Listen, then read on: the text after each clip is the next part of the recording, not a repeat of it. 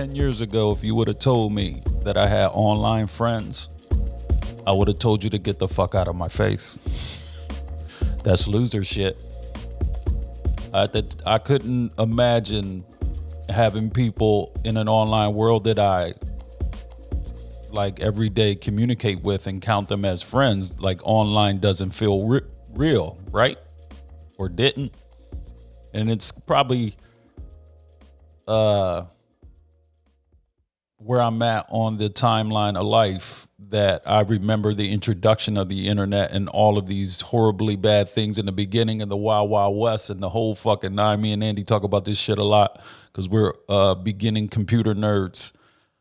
So yeah, like online friends and message boards and shit like that. That's loser shit. You know what I'm saying? That was weirdo shit from our early days, or at least for me in this weird ass like toxic masculinity way of looking at the world and shit. And 10 years later, I have online friends. And it's a very eye opening experience because you don't realize it until it just kind of happens. And then one day you look at it and you be like, oh shit, I have multiple people all over the world that I can talk through whatever screen and I have meaningful meaningful conversations and insight and advice and and admiration and all kinds of shit that helps me grow out of as a person through the fucking internet. Who would have thought it? And that's how I met the homie Rod was through the internet, through this online social media world, which is crazy as fuck. And I'm 44 and I'm I'm realizing and I'm seeing that shit because you know it's hard as fuck making friends when you get older. People don't be telling you this shit like when you get older as your your circle starts to get smaller of what you originally like grew up with it gets harder and you start filtering friends and you start growing as a person and then you see all the shit going around us in the world and i used to be a military dude and had tons of military friends and then when shit hit the fan and all this wild shit over the last 10 years through politics and, and division and all kinds of shit you lose those friends and your circles get smaller and smaller and smaller over time and then you start having friends on the internet. And I met the homie Rod, like I said, through social media. We started off talking shit about sports, and over time, literally got this dude's number on my phone, and we text each other with the homie Justin as well, and we just be in there talking shit, talking about life. Um, he's been on the pod before. You've heard us on the NBA on TMOD. But the good thing, cool thing about Rod is, man, this dude is a creative that grew and blossomed. And I've been able to admire him from afar as well and kind of see this, and it's kind of, it intrigues me. So we had this dope conversation. We got together to talk about how you grow and how he came to be as a creative and not only having the black guy who tips one of the dopest podcasts out my man got to write on hbo's game theory with bomani jones and I watched it and it was beautiful. And then you could see his imprint on things on the screen, and that's wild as shit. You know what I'm saying? And I'm rooting from afar, and it's it was just dope. And so I wanted to hear a story. So I got a story. We in here talking about relationships. We're talking about the role of masculinity. We're talking about how this all combines to be a creative, to be a dude, to to understand life. We're about the same age, so we talked about our different backgrounds and how we came to be. And you're going to hear a couple times on here me reference my sons and shit like that. I'm starting to find, especially more as I'm getting older, the first one's gone, the second one's leaving soon, that when I go out and have conversations, when I go out to meet people, when I go out to do things, it needs to be not only meaningful to myself, but I also want to be able to pull something back that I can talk and give to them. You know what I mean? Kids have the tendency of dog, you could have the right fucking information, but because you saying the shit, they don't want to hear it. And sometimes you gotta be, but look, I know this motherfucker that be really doing it, and he told me, he showed, you know what I'm saying? And here's that knowledge to you. And it was knowledge to me. So this is me and the homie Rod having a conversation. Enjoy. This is the weird part of social media. Like we connected and we know each other, Right. never met each other, but we're also I get to watch you in a way as like a just a regular fan, but also as a person that we've had intimate conversations and shit about on the side. Right. And but I don't know your fucking your superhero origin story. Like everybody knows my anti-hero origin story and shit like that. But yeah, because you're like, I was thinking about this shit the other day. You're kind of like pop culture to me because I now listen to, I filter some of my views and how I consume information through U and K. You know what I Mm. mean? And then also do it third hand because you know my wife loves the pod and shit. Yeah. You know what I'm saying? So for you to play us like that big a part in like in people's kind of world, first of all, it probably blows your fucking mind. It does. Absolutely. How the fuck does this start? Because the, the butterfly effect got you to Bomani. So Yeah. when did the wings flap the first fucking time? Uh, well, my origin story pretty simple, man. I was working in a uh cubicle uh at this place called Maersk Sealand. It was a shit, it's a logistics company, like they ship shit. And um, like my whole path was about to be like on some CEO management type shit. And then um the company I was working for, Sealand, got bought by Maersk. So they get bought, they killed my like pipe management pipeline shit just killed that whole program. Uh, so I get out, and it was like my last year in college. So I get out of college, and then I would have walked right into like a managerial job at like 21 years old, which is like some unheard of shit. Black, black 21 year old uh middle level manager or whatever. Instead, uh, I end up working at IHOP uh that summer uh and uh, i got a job but i was overqualified for the job i had uh so you know so i used to listen to podcasts and stuff like that to pass the time back when ipods had wheels and shit Oh, the click wheel? yeah i had the click fucking- wheel brick The iPod is going to be one of those fucking things that you look back on, and it's like a monumental moment in fucking technology history. You know what I'm saying? Because I remember when I got the first iPod, I was in Iraq, Mhm. and you be building up your cash and shit. And when you be overseas, like we was during conflict, so sometimes shit comes in and you just want to spend your money. right And at the time, people was like, "What the fuck is this four hundred dollar little fucking box?" The Office did a whole entire episode of how an iPod was viewed as a luxury fucking item. yes I never forget pounding. I never forget because I got the first iPod, and then that the summer that I got the iPod, I had it was Kanye's album that had "Touch the Sky" on it. Which one is it again? uh i believe that's graduation I listened to that shit for like three months in Iraq, and that shit was just I, you couldn't go back.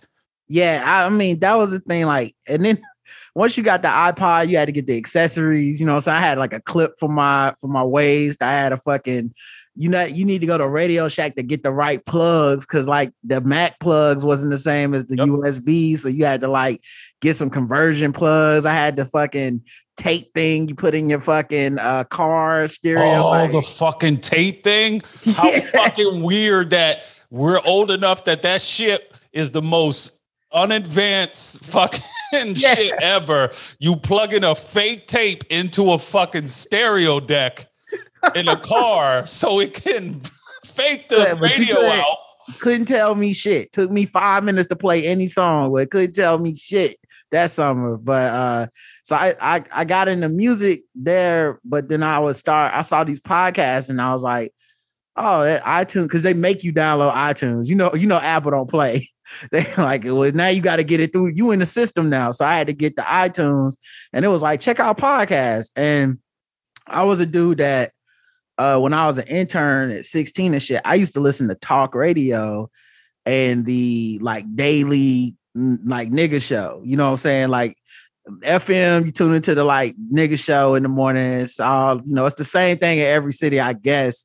Uh it's uh Like one one black effeminate man that they only bring in to make gay jokes, but don't ever say That's he's in gay. the South. That's not a Northeast Okay. shit. But I know what you you know what I'm saying. Yeah. That kind of yeah, I know exactly Like what it's you're saying. always somebody like that. And I don't Yeah. know why when that became a thing, but uh, it's multiple stations I've heard that on.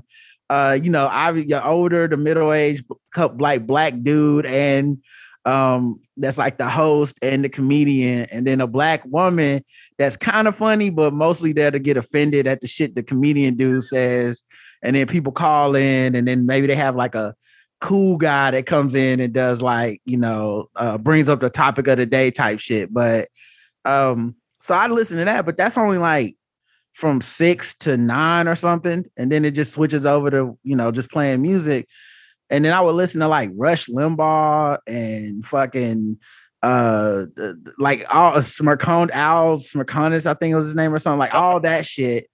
Um, because I just like the talking. It wasn't I didn't agree with nothing they said, but talking occupied my brain more than music did at that time when I was working.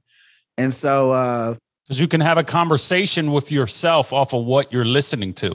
You know low- what I mean? and, And develop key, a viewpoint as well. And low key, I was learning to structure arguments. There you go. Like I didn't even realize at the time, but I was learning how to like, cause you know, these motherfuckers do shows by themselves. So they they nice with the like, I'm gonna walk you through this and then end it with that. And I gotta do that like seven times in the next three hours. I gotta do that. And now just listening over and over, it taught me that without me knowing I was being taught that. And then I started listening to podcasts because I didn't want to listen to conservative bullshit. You know what I'm saying? Like, so it's got to be another way. And I started listening to like Dan Carlin's Hardcore History, uh, This American Life, all that shit.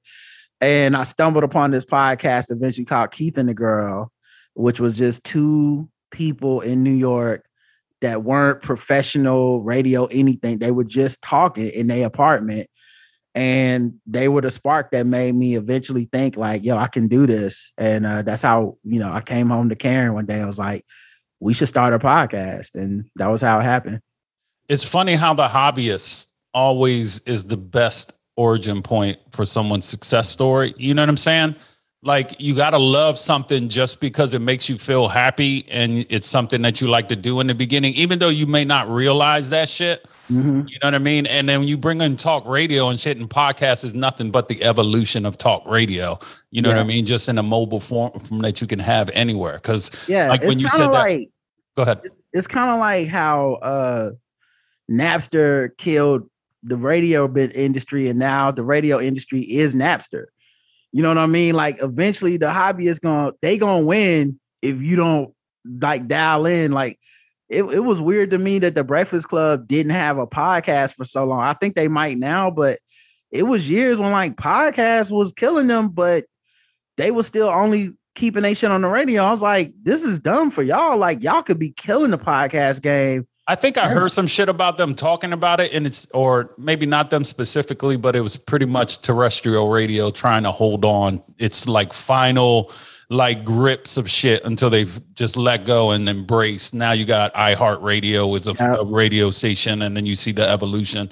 And it's like I said, and because like in Phil, that's why people don't understand Philly fans in a way, and sports fans, because it's interesting you said that. Mhm. Philly fans are super knowledgeable because you know that thing that you said where uh like you would listen from six to nine, but then you had to listen to some crazy shit that you probably wouldn't to.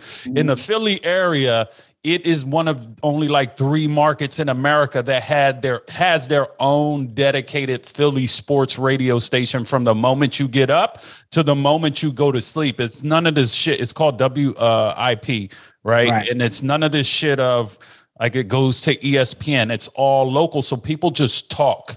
Yeah. And it's so powerful and locally from that area that it influences Philly sports. Like. You know, you know, you see what I'm saying? So that's why the fans are so spa- passionate. That's why they feel so involved because it's been that way for like 40 years in that area. Yeah, our local NPR was was always around, but NPR is so boring on purpose. Like I think I just like the flourish of them conservatives because at least they was like they was trying to fuck with you. Um, and then of course some sports radio I will listen to, but I'm in the South, so like even the sports radio, you, you shit, you know shit. No matter where you at, if you black, it's a white dude, and, Yep. and he's like cool sometimes, but most of the time he's a little too conservative for whatever you're into.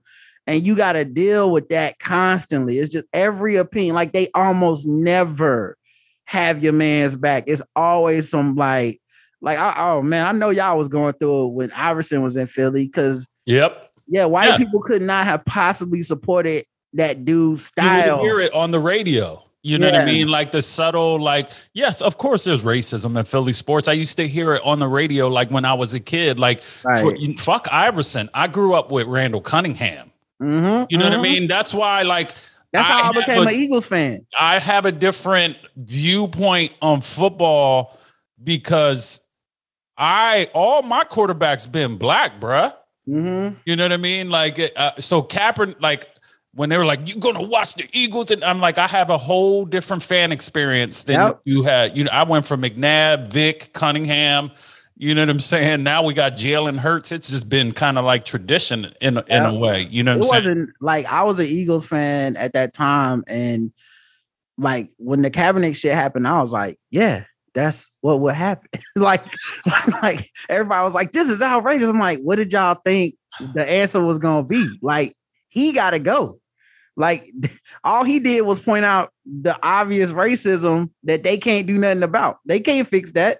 But um, but yeah, so uh down But you here, heard that shit about Randall, the that that what's that Jimmy the Greek type shit? yeah, all like the he time. can't read a defense. Like I heard that shit in the '80s, and it definitely was racist as fuck. Yeah, all the time. He be better than people, and you still gotta hear this shit, you know. Um, so it was interesting though, because down here, you know, the like I said, the sports show was pretty good, but it was uh Billy Packer's son, Mark, and they would have uh, you know, kind of white guy, you know, white guy talking points. Uh somebody would call in, you know, you gotta have a white white guy call in, and they, you know, they always do the like, you know, I just don't like it's just something about Cam Newton. I'm just like, why does he gotta be so flashy or whatever? You know, So, and then they had a black Like dude that on there. Mike and the Mad Dog shit with JJ Redick. It, it, Yeah. the same trope is still there.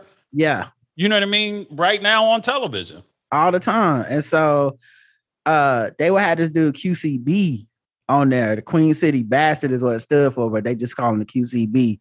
And he was funny as shit. And he would get on like five, ten minutes every hour of the sports show and just kill. Like he like, and some of it was fucked up, but he was killing. So, and I got a dark sense of humor, so I didn't care it that he was saying the wrong thing because it, was so funny. Like one thing he used to do every year, the CIAA tournament would come to town, and he would do this like make these jokes about black people wasn't gonna tip the people at the at the thing.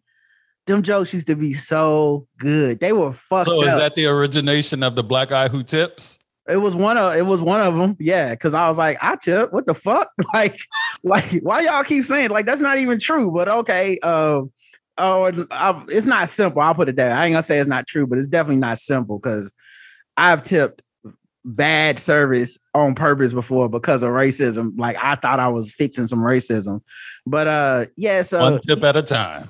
yeah, well, this will change his mind. This Uh, change bump. Yeah. so uh but yeah, so they would have him. He was another dude that I was like, oh man, you know, like radio don't have to be a certain way. You could just be funny and get on there and fuck around and and you know, I wouldn't have did it his way because I, I think I got a little too much integrity. I probably wouldn't have made it on that show because they was, you know, they would have been laughing too hard at them jokes. I'm like, come on, man, what's up? Like, you know what I'm saying? But he was good. And uh so that all that stuff was like stuff that inspired me and just you know growing up my dad had these comedy albums and i would just wa- listen to them and he let me stay up late at night sometimes if hbo if like a comedian had an hbo special he let me stay up sometimes and watch them and I'd, I'd literally catch an asthma attack sometimes laughing so hard at these at these people and and, and still be begging him to, to let me stay up so I could finish watching the specials. Um, so yeah, man, that, that's a lot of that stuff is just my origin story. And it's funny how again, we're not that old, but things have moved so fast. That podcast in the like in that little early part heyday, like I probably the the time that you probably found Keith and the girl, I probably found Marc Maron's podcast. Yep. And uh I did used to listen to a lot of Nerdist type shit too. If I'm not mistaken, uh there was like some Earwolf shit that I used to early shit. I listened to Joe Rogan Mhm. early part. I used to listen to um Adam um what's Adam? Carolla. Adam Carolla, dog. Yeah. He was my man. Like I used to fuck with him heavy, dog. I, I hate what he became, but he wasn't always like that. the topics used to be the conversations used to be way more organic Mhm. instead of now there's like there's like a field of podcasts like you got to have a shtick or a hit or you're listening to people because they're provocative and you're hoping where back in the day like you probably just fell into yo I I'm hearing someone talk in Indiana or in Charlotte you know what I'm saying Right. that I would have never come across with or or met or had I conversations and think the other thing too was social media and the polarization of the internet really kicked in. Were you Yeah. fucking? What were you fucking with heavy first, social media wise? That you were like, okay, I like this shit because the nerd part of you had to love social media and podcasting and kind of seeing, oh, this is where this shit is going. I mean, Twitter was the first one I loved. Uh MySpace, of course, is the shit, you know what I mean, when it first started. But I, you know, I never really was heavy into like Black Planet, Geo City. Like the thing I was into heavy was message boards. Okay, And, me- and message boards with the wolf. That's that's wolf territory. Like every time I think people are surprised by like how dark my sense of humor is. And I'm like, it's cause you grew Yeah. up on the internet. yeah, I grew up on the internet. That that's the worst shit that you could find funny, uh, find humor in. And I, you know, I always feel a little like I, I'm always feeling like I'm holding back because of that. Because I understand that those people cross lines on purpose. You I think that's a great fucking point too. To kind of that we lose context and nuance about that we have two generations that have grown up with access to and and and seen and humor and develop with the internet that nobody else would see and it kind of it doesn't justify it but it does un- make a point where yeah now you're going to have these unfiltered like masses of people who are used to just seeing wild shit and being okay with it I be thinking that shit is light work when like sometimes I'll say something that I think is light work that people are like, oh damn. And I'm like, that was fucked up. Okay, let me dial it back. Like um when Kevin Samuels died, I thought that shit was hilarious. Yes, of I- course. honestly don't know how anyone could not think it was hilarious. And then immediately seen a deluge of people like, man, we should never mock death, you know. And I'm just like, oh nigga, that's like that's 101. but there's a very loud sensitivity portion of the internet. You know what I mean? That really isn't real, but sounds loud enough that it is. It's Yeah. only like seven people, but we act like it's 700,000. Yeah. You know what I'm saying? Like, so they don't have the context and nuance to be like, we're making fun of Kevin Samuels, the entity, the pop culture figure. We're not making fun of this man dying, dying. Right. You, yeah. you know what I'm saying? Or just even, I mean, even if you were, who gives a fuck? He did. That's true. He He, did. can't- he don't know. You know what I'm saying? Like they're like, what about his family? His family was there when he was talking that shit. They know what it was. Like, I don't, I don't. People just wild to me like that, man. I but like I said, it's probably just my humor is a little more pointed than people know. I at, at Game Theory, we had a dude that pranked us and said he got um fired. They said he got fired for uh slamming the producer up against the showrunner up against a wall, and it turned out to be a prank. He didn't really do that, and da da da. But in that 20 to 30 minutes where we didn't know it was a prank, everybody came my office because they was like, because they, they they sent this thing out like, he's gonna be coming to get his stuff, and we just don't want anyone to confront him. Just let him do his thing. Security's gonna be with him, blah blah. blah. So people was coming in my office to be like, man, I I just don't know what to do. All of that. Bruh, I was roasting for like 30 minutes straight. And they was actually looking like, you a fucking monster. What's wrong? This isn't funny. And I was like, this, and they were laughing though, right? So keep keep this in mind. I had these niggas in stitches, but they was like, this isn't really funny though, man. What are we gonna do? And I'm like, I mean, if like the dude that's the showrunner is kind of a short dude. So they like, man, you really think he did? I was like, well, let's be honest. We all thought about picking him up. Like, like, I mean, I know y'all wanted to try, you know what I'm saying? It's not that far fetched from the like just shit like that, you know, and they was like, man, do we need to organize? You know what I'm saying? Like, eh, maybe, maybe, you know, we in solidarity, we got to be like, you can't fire him. I was like, if this nigga was punching people, he should get fired. Like, I'm not so then I gotta wait for him to punch me, man. Fuck that, because we both black. Like, I was killing these niggas, and then like what I think they were so shocked to see that part of me. Cause normally, you know, I because it was all shit I wouldn't have tweeted, I wouldn't have said on my podcast, but it was funny.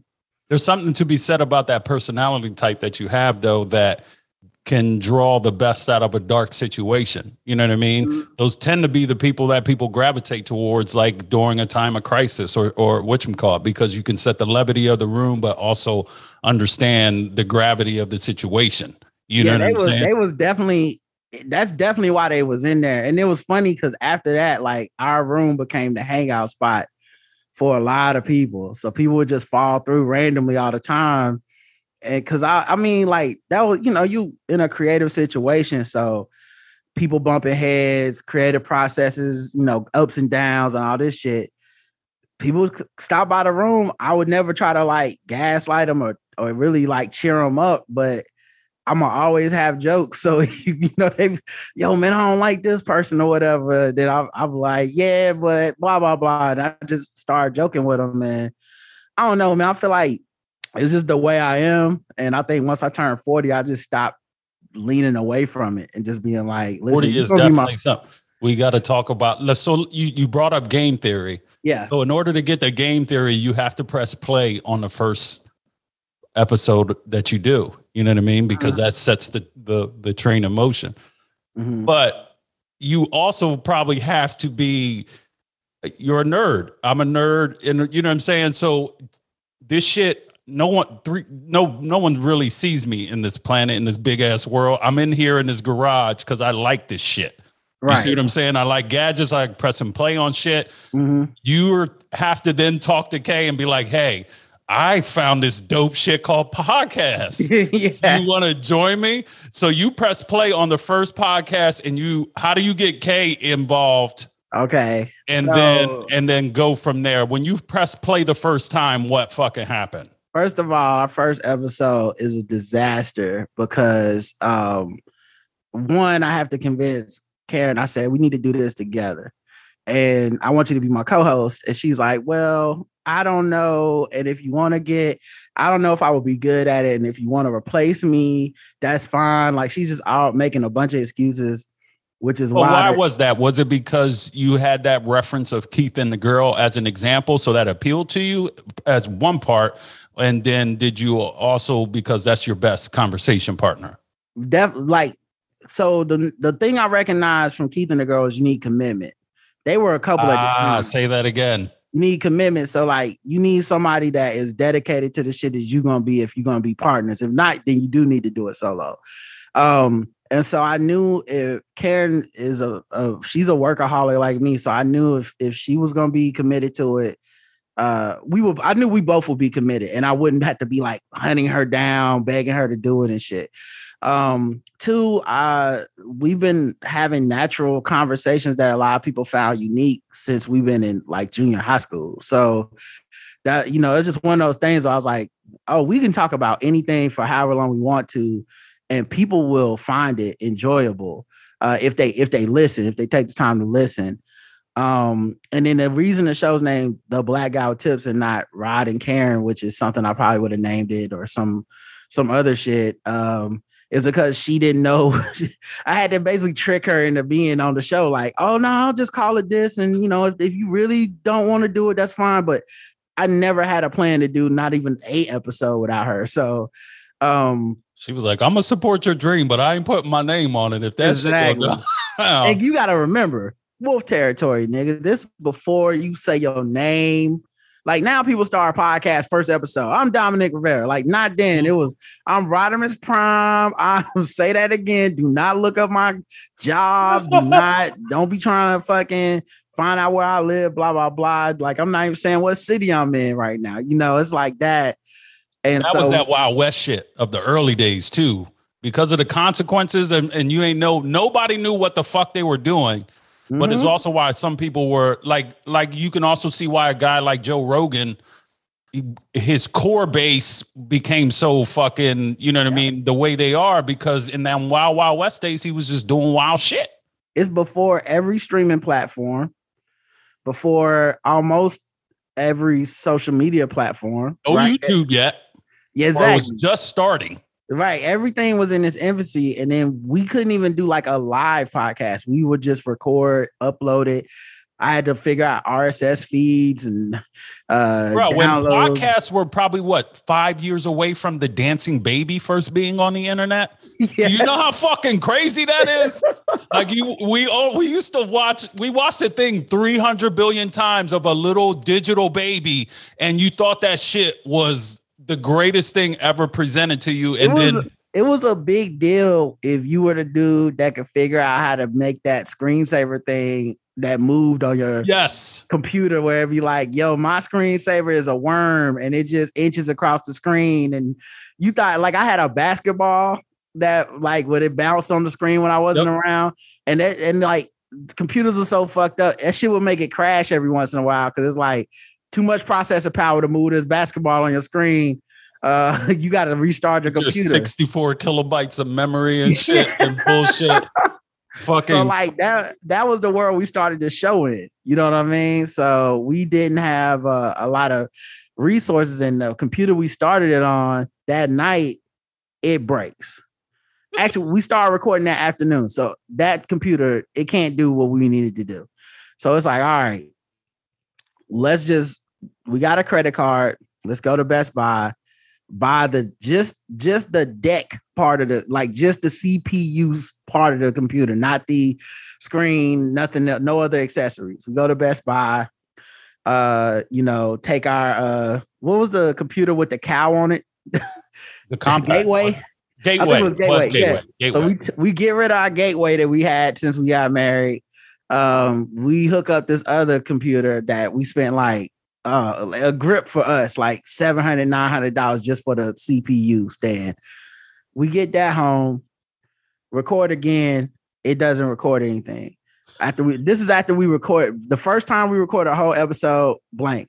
Second time we record a whole episode blank.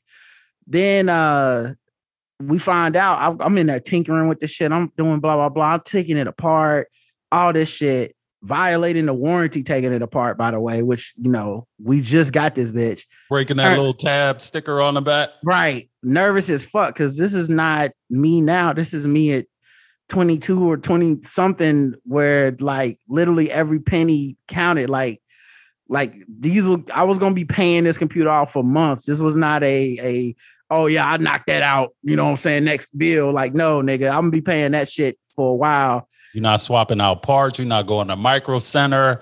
It Nothing. ain't easy shit to get. If that shit, yeah, I remember those. And days. I'm trying to do this nerd shit that no one's trying to do right now. So I fucking uh found out the sound card was malfunctioning, and that's not my fault. It was already fucked up. And it took me hours of tinkering with this shit to figure out it is the sound card. yes, boys I'm- and girls, there used to be a big ass sound card in a In fucking computer, not a little fucking chip that Mm-mm. sits on the fucking motherboard and you don't even notice that it's fucking there and it does Dolby Digital. this shit would take out a huge PCI slot and then. Yeah, the sound. Yeah. Bla- well, I think Sound Blaster was the fucking shit. Yeah. like audio card. If you had a Sound Blaster audio card, you thought you were fucking nice as fuck. So now I take it back to Best. We take it back to Best, but I'm nervous. They not gonna give my money back. They gonna look at it like, oh, the tape broke. You open this bitch. Um, and so they do give me a, they exchange it. Cause I said, I don't want my money back. I just need one that works. And they're like, oh, it could just be malfunctioning. So we get an exchange, come back, set it up again. And this time, you know, and you got to download our Audacity. You got to do all this. We got a little desk mic and all this shit, little tacky mic. and we record again. And if you ever hear the first episode of it's called, I want to say it's called the Love Cast or something, is the first episode. And if you hear it, we sound like we're sleeping almost because we had recorded this shit so many times and we weren't sure it was even recording. We were just like, I hope this is recording. Because at that time, I want to say Audacity was so new, it didn't even show you as you were recording. It didn't even show you the the wave of like it's catching the audio. That. You got to hit stop on the record, and then it's like, yes, it recorded.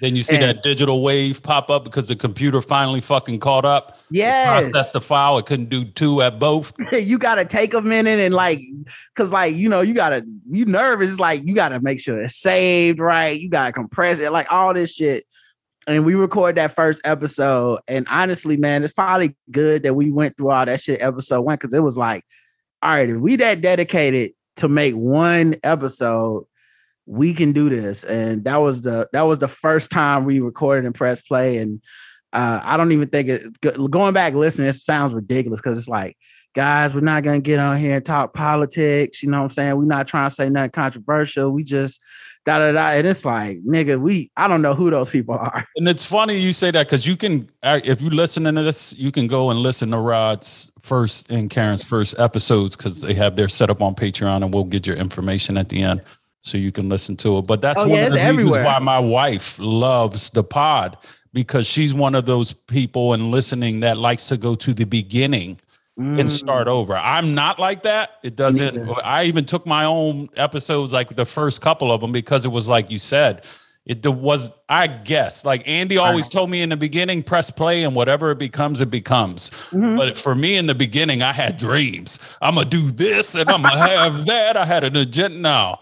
You know what I mean? So they hear you say that, you know what I mean, is awesome. They hear the kind of love. You knew you fell in love with it pretty much from day one. Even if Kay didn't, you knew that yeah. you you you dedicated that time in your love. So you started, you hit play. Mm-hmm. Obviously, you had to go for a minute, but when was the minute that you you had to have that moment, like a lot of dudes do with their wives and should be like, "Baby, I got a dream." Oh, I don't know if you was, you seeing this, but I think we could do something because I'd be doing that shit all the time. So I never had that moment. Karen's the dreamer. So like, oh, okay. yeah, as much as like, uh, as much as like me going like we should do this was my idea. The everything business wise that has been like we can make money, we can be successful has been Karen every step of the way. Like, um, because I'm one of those people that's like comfortable doing my thing and being like, I just like what I'm doing and it's fun and that's the goal. And uh sometimes I'm leaving money on the table when I do that because you know I could be like, this is the goal, but also pay me my motherfucking money. You know what I mean? Um, so I want to say first we started taking donations, which was a, a, thing we had to set up through PayPal, big headache. But um, we started taking donations. So let, let, let, me stop you there real quick. You if to get donations, people are already listening, but yeah. there had to be a moment where someone reaches out and goes yo, homie, I appreciate you. Oh yeah, yeah. We was getting that on Twitter and some of our social media spaces, a little bit on the message board. Uh, but that shit all, you know, message board ain't really designed. Not the one I was on. It wasn't designed for supporting no podcast. Um, so it was uh, especially not one that's on the shit we're on. Like if we would have been on some like wild, offensive, trying to like troll everybody shit, then we probably would have had more support on the message board. But since we was being authentically ourselves and I'm not a, you know I'm saying, troll like that, uh, it just it wasn't gonna keep the attention. But everywhere else, uh, and in the beginning on the message board, it was a lot of like, yo, this is good, man, or this is fun. I appreciate it. When y'all recording again, and we were doing once a week at first and um, you know, it was like, yeah, we was we was getting feedback, we was getting people in the hashtag, all that stuff. And uh that so we knew pretty much right away that there was a audience for it. It wasn't a huge audience, but it was a very and to this day, very interactive audience. And that that was what what kept us afloat.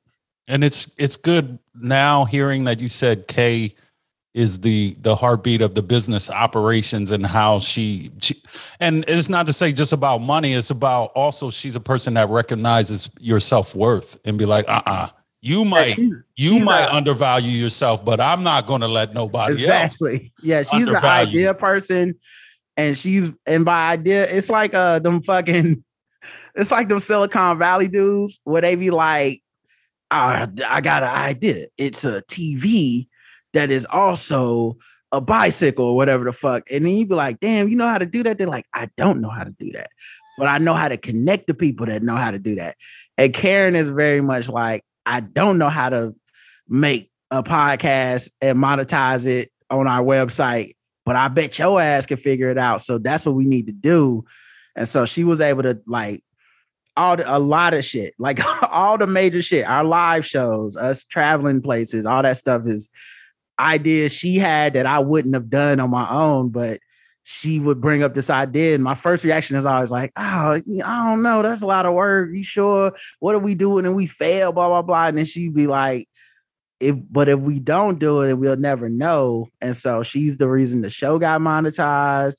Uh, she's the reason that we did our live show. Um, you know, and you know, I've learned from her over the years. And I think that's the reason I ended up writing for TV was because I had picked up so much for her that was like, don't say no to some shit that um you might be enriched by and you only gonna know if you if you try it. Exactly. And it's good to hear that um give yourself some credit. It's hard for a lot of motherfuckers, especially dudes, mm-hmm. to feel as because in in not saying that's a scenario, but a lot of people would view it as like someone is running the operation and you just going on with the show. No, it's that you are confident enough and y'all were confident enough in your relationship that like I can handle this shit, you handle that shit. And and then a lot of the success that you have is because of the balance mm-hmm. in the mm-hmm. relationship you have with Kay. Oh no, nah, I was absolutely fine with it. Like I don't put a lot of gender role stereotype shit into it. Like, you got to lead your house, brother. You got to be the king. Like, that shit means nothing to me.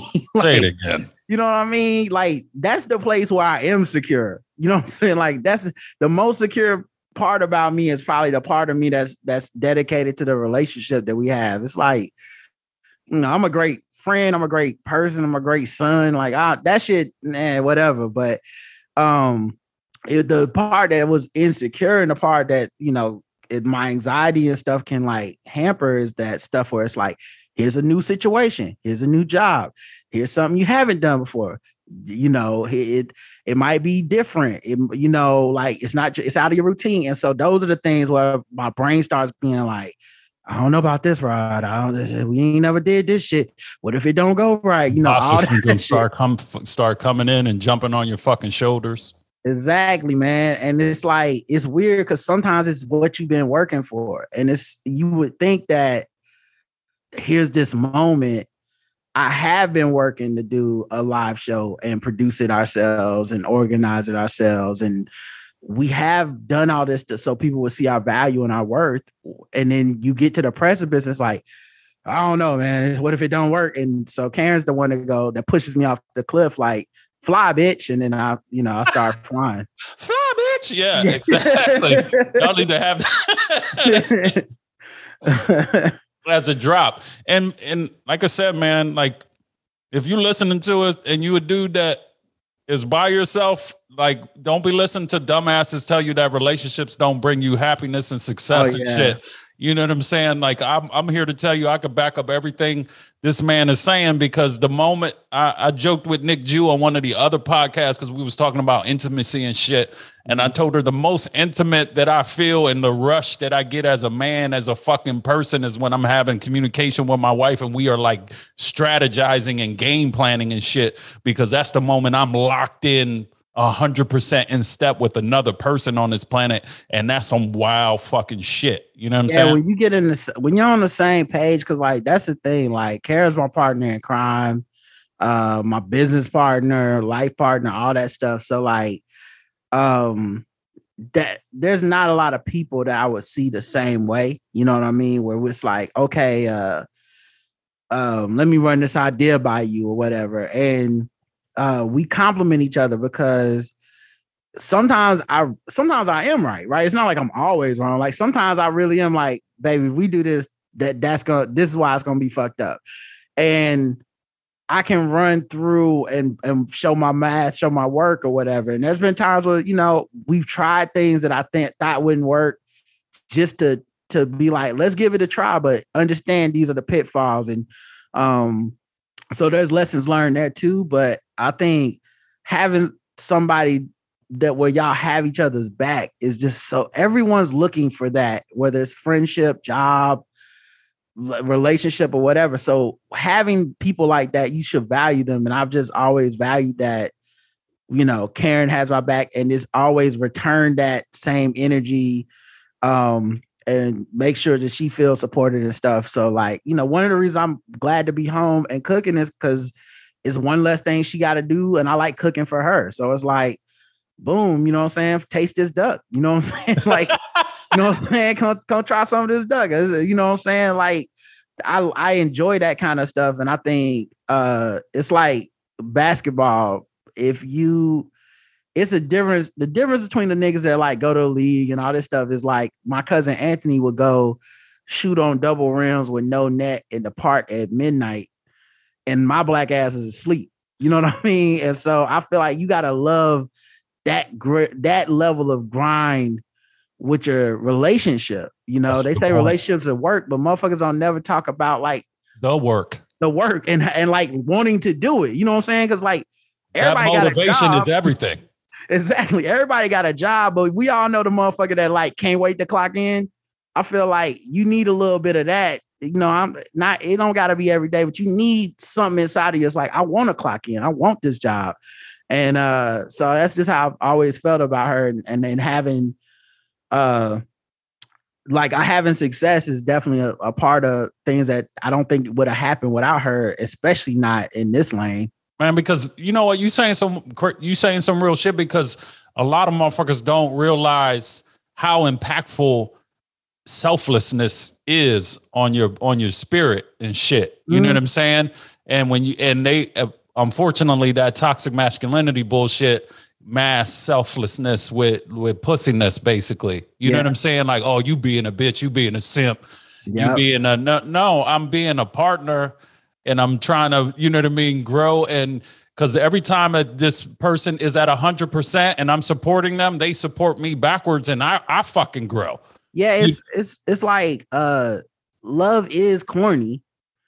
You know what I'm saying? But it, but by necessity, because like genuine authenticity is what we define corniness as, right? It's you know the dude that don't dress like everybody else is the corny nigga, but it's like Normally that be the motherfucker that's the happiest because they like, I wanted to wear these fucking suspenders. Like say that shit again. You know what I mean? And I think love is this one area where like we keep trying to balance like cool with corny. And it's like you need to just believe that corny is cool with your love. You need to be like, matching sweaters, that shit is cool. Cause that's that should tell you how dope love is. I don't give a fuck that y'all niggas see us in these sweaters. You know what I'm saying? And I you know exactly, exactly.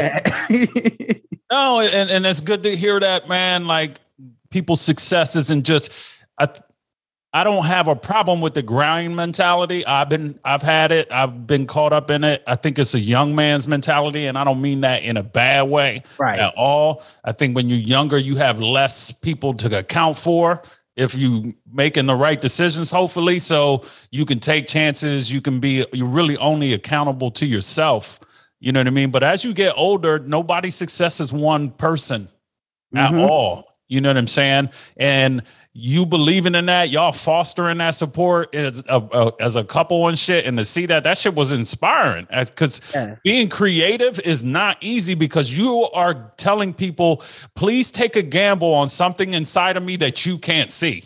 Yep. Yeah, and I think um knowing that one person already has taken that gamble and believes in you that that that's priceless you know what i mean because it's like that audience i still feel like when I'm doing the podcast and a lot of stuff, I still got an audience of one. You know what I mean? Like I'm I'm here to impress you and and vice versa. And then that spreads out to everybody else. But um yeah, man, that that shit is that shit is major, and I think a lot of people just, I don't. It's just some shit we we gotta outgrow, man. Like that that whole you know manhood shit is.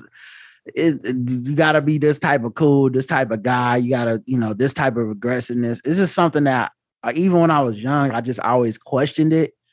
Cause like low key, all them niggas felt miserable to me. Bruh. You know what I mean? Like they my friends, and I'm like, damn, nigga, you are. I remember I played basketball with our uh, work league for like a couple years, and this is these black dudes I work with. You know, they was older than me. I kind of looked up to some of them. You know what I'm saying? Because I'm like, oh, look at these professionals. You know what I'm saying? I want to. I hope I, my career goes this way. They most of them married. Blah blah blah. Man, we go play in this league and you know what I'm saying? It's cool. Like I'm playing basketball five days a week at the Y. So this, you know, these niggas playing like once a week in this league. So I'm I'm out there just having fun. This is like, you know I'm saying? Like I'm one of the youngest dudes on the team. It's it's nothing but but fun times to me is is and I remember uh there was a week where like they started bringing in these other women and shit. Like to like other women would come to watch our games that weren't they wives and and shit. And I was like, wonder who she's here for. That's interesting.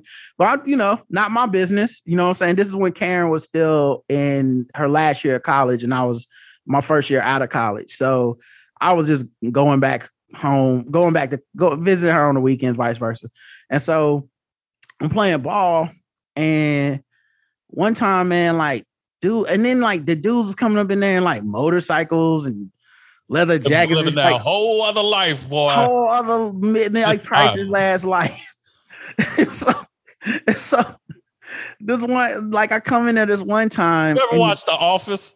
Yeah. These niggas was acting like date Mike. Yeah, yeah, they was, it was date Mike. Yes, it was date Mike, bro. And it was like two or three of them. And so one time I come in there, man, and there's this dude, and it would it would kill me, man, because like these black happy ass families, you know, they wife, they kids come watch them one week, and then here come the side piece the next week. Well, one week, I guess this nigga got confused, or his wife was on to him. I don't know, but both of them was coming. The side chick and the wife, and and, uh, and I I think the wife was on to him because I don't think she brought the kids. This felt like a check-in, you know what I'm saying? She was like, gonna open both doors up to the gym at one time. Where is she? Um, so like this nigga comes over to me before the game, like, Rob, man, I just need your help real quick, brother. I just need you.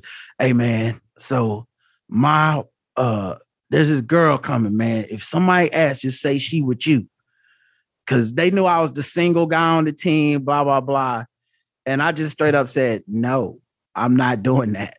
And I don't know what possessed me at like 22 to stand up to this grown ass man that I worked with. But I was like, I'm not doing that. It's your hey. business. Okay. Yeah, yeah. Cause right. I was like, it was such a fucked up thing to do. You learned early. I don't believe in soulmate shit. Yeah. But you learned early the value of a person that you love. Not a lot of people learn that shit very early. You know what I'm right. saying? That selflessness shit once again, you know what I mean? And man, y'all got like a magical little fucking story. Yeah, so I, you know, so I basically was like, I'm not doing it. And I and I I never looked at them dudes the same. Like not even even the other dudes that thought what he was doing was cool or funny.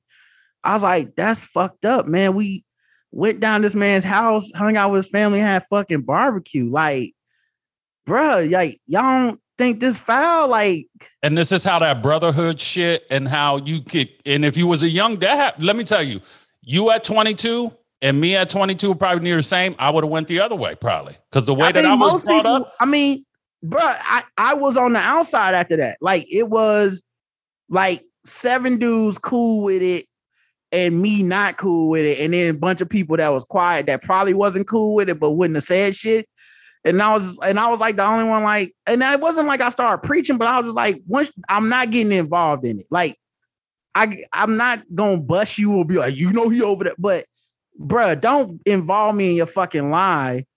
And now it's some lie I gotta keep up. What about when my girl come? You were ahead of your time because that's a lesson a lot of dudes learn later. in life. Yeah, yeah. It was Once you start getting stable and shit in life, and you start figuring out like this is fucking stupid. Like no, like I was always on some other shit. I knew that when I was young. So like I just thank thank God never really fought against that that you know I'm saying that part of myself. It was like, yep, I'm just on some other shit. It's just gonna have to be this way. Um, and but but what's crazy, Dom, is my whole life, dudes you think will be pieces of shit, like dudes that are really like unrepentant cheaters, womanizers. These niggas love talking to me about relationships. That one girl that they did wrong that got Right. away. It's crazy. It's like they it they makes perfect sense, dog. if it was I'm nine niggas, if it was nine niggas like me, these then uh and they were the one that was like on the out, you know what I'm saying? If they was the one that was not cool, they would have switched over because it was really that simple. Was just it was hard for them to fight against the cultural tide of like yeah, yeah, cheating yeah, on your girl dog. is cool. You know what I mean? Yeah, man. Like you are you like you rare as fuck, dog. And to have somebody that you could talk to about that shit, dog. Most motherfuckers is lonely. Mm-hmm. That's listen, the one thing they don't tell you about when you be aggressive as fuck and you growing up toxic as fuck with women and shit, that it's a lot of fucking loneliness. That's where that aggression and anger and shit like that. And then, dog, I remember times where I lived that life and then it would hit me and I'd be in my car crying because I just wanted to be in a relationship and be able to communicate with someone because I fucking finally realized the world is really fucking lonely. Yeah, bro. I, I remember one time uh in college, this dude Anthony, we both was uh we both was uh in the dorm for spring break. Like everybody had left, but like the the people that decided to stay through spring break, like they basically was like, all right, y'all basically need to stay in the same dorm for like a week or whatever. Um, and so we go over, we put in the same suite, blah blah blah. But it was dope because everybody had their own room, like it was cool. But anyway, he fucking got his car repoed, but lied and, and said it got stolen. He was like, Man, can you just drive me around? We just gonna see if we can find these niggas and shit. And then we drove for like an hour, and I was like, Wait, man, did your shit just get repoed? Like, what the fuck are we, nigga? It's gone. Like, unless you drive to the dealership and you know them niggas got guns, them tow truck niggas got guns. I'm Yeah. not doing that. So anyway, we get back to the room. This nigga ain't got no car. Run up on a tow truck driver if you want to, and you're gonna end up on truTV. bruh, you're gonna be on the news. If if you ain't you play this wrong, you they will shoot. They not dying for your car. Um, but but yeah, so uh we get back to the dorm. So now this nigga ain't got no car. He was one of the people that had like a, a car above his means at at 18 so that he could get some high school hoes. like like he was like, like was, I remember that used to be in the military. I don't know if you remember this car. yeah, I remember. Some of y'all might have. It was a car, nigga. It was called Daewoo or Daewoo. Yeah, yeah, yeah, yeah, yeah, yeah. Yeah, I remember that. This Yep. this car was ass. and more, and but it had like gold on it and black, and niggas was buying this piece of shit car. The dot the woo woo. That's what we used to call it. Like this shit will fu- go ahead. I'm sorry. Go ahead. Nah, but he had like that type of flashy, like it was red. It had a motherfucking fender on the, you know, the the joint on the back, the spoiler, like it Probably had a looked, bra on it.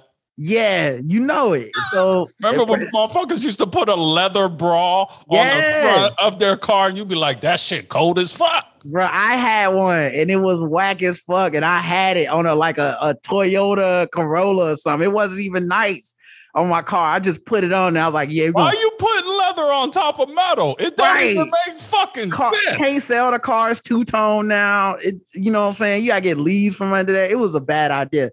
But uh yeah, so um this nigga was like uh so he couldn't get no hoes because he ain't had no car.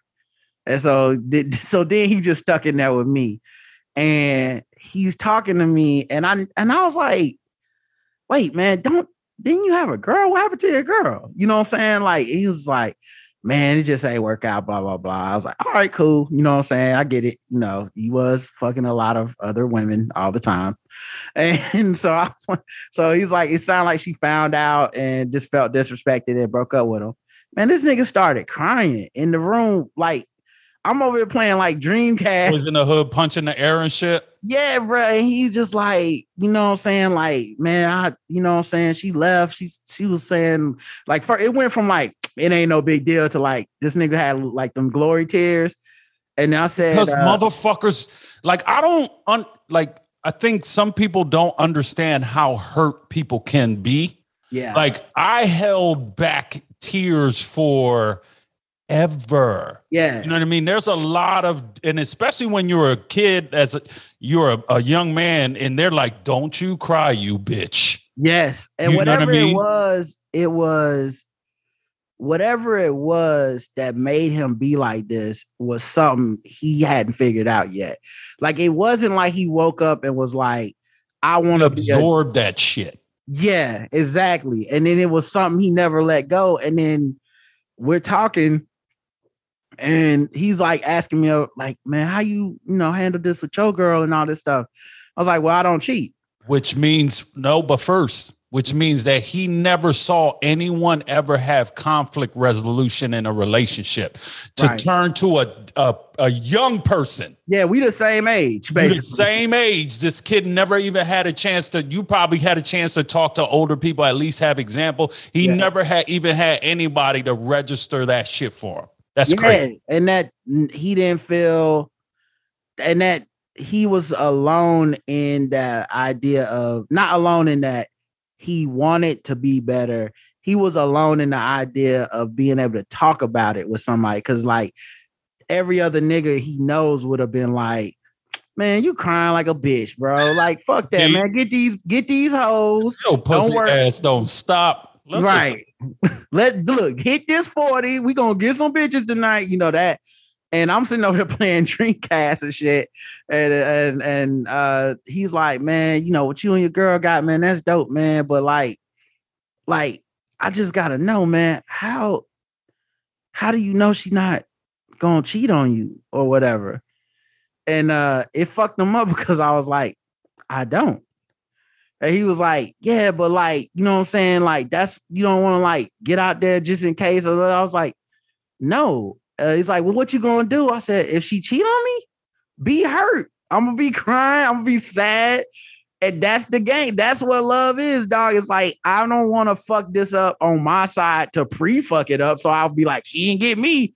Like, I was like, the thing that would I said, I'm, I said, if she cheat on me, she'll it'll be her fucking up the best thing that's ever happened. Cause I don't know that anybody is gonna love somebody as much as I love her. And he was like, um, well, how you uh it was it was it was some dumbass question like uh well what like no it wasn't even dumb i don't i don't want to call this man dumb but it was some shit like essentially like well if if you feel that way and she play you then what you going to like what's the next step i was like Yeah, it's yeah. not it's He's not a very next step. emotionally immature. We were all were at that time, but he's like super stunning. Yeah, and but what's crazy is it blew his mind that it was like, oh, it's not tit for tat. It's you either all in and you just got to deal with being hurt and you got played and everybody gonna know you got played, or you sabotage it yourself and nobody can ever say you got played, but you kind of played yourself if she really was down with you. And Well, he I- asked you a question before when he asked you, "What do you feel? Uh, how do you know she won't cheat on you?" And that's a kid basically giving you the rawest version of what is trust. Yes, what is this thing of trust that you are speaking of? Exactly. Like, how do you know? and I yeah, it was just crazy because like the girl he was with was so obviously better than him, quote unquote. Like she was fine as fuck. She went to another school, which is why she probably didn't know he was cheating for a while, but he was cheating so much that she would have been a fucking idiot to not figure that one out because it was like the disrespectful kind of cheating. You know what I mean? Like you see him out, like so. And let me tell you, a lot of dudes, like I used to be like that in my dating profile and shit, cheating ass shit, because I didn't value relationships. Very, they were just relationships with just vet. People are best. Like I, I never got attached to through sex in Right. relationships because I'm a kid that was abused. So that shit was like out the window for me. So my connection would never see that value in it. It would just be like, oh, this feels really fucking dope. Yeah. but I have no emotional love connection. It's connection. like I'm that. using your body to orgasm, and then you can go about. I was listening to a podcast the other day, Vox Conversations, and uh, they were talking about the sex positivity. Mhm. And this woman, she's like a con- like not conservative, but she's like a Catholic woman. She's writing about sex and stuff, but she wasn't really writing about it from a religious place. But she talked about how like sex positivity had kind of possibly gone too far because the main thing we care about is just consent. But that with that being the floor, it then turns everything into like a legal agreement. Like you consented. So now I'm about to shit on you, and that with that part of that, you already consented. So we can you can consider to the sex. So if I emotionally fuck you up, if I'm cheating, whatever, you can send it to the sex. That's all I'm required to fulfill. And I think that's how a lot of dudes approach it. Like, hey, I'm not a rapist. I mean, you can send into the sex, but then everything after that to them is like uh overtime. You know what I'm saying? Yeah. Yes. yes. Like that's the fine print. Like, okay, I knew it was 24% APR on this credit card, but I didn't know if I missed a couple payments that the shit would just go up like $3,500. Like, that's Yeah. just, you only invested in the quick part of the thing. I got access to this thing, I could use it. And then, Mhm. okay, I got what I needed out of it. I'll figure it out later. Yeah, like it was so like I think that's where a lot of dudes that's why you see dudes that be like, I'm a good dude, but then they what they mean is like I'm not a rapist. You know what I'm saying? Like, hey, look, man, I'm I I, I be, you know what I'm saying, I be treating them nice till I fuck them. So y'all gotta leave me out of this. And it's it's like, damn, but you you be evil and cruel any other time. And I think because that's how a lot of masculinity is defined and, and rewarded uh you know i just had I, honestly thank god i was a nerd man because i if it wasn't for growing up being nerdy and out of the loop i really think i wouldn't have stumbled into like being nerdy and like eh, joy that's fine. I'm, I'm the guy that's in love and in a relationship and haha you got me you know what i'm saying? As a because it's like y'all already joking me about fucking reading comic books and wearing glasses so what's one more thing is I'm with my girl, but it's crazy to see over the years how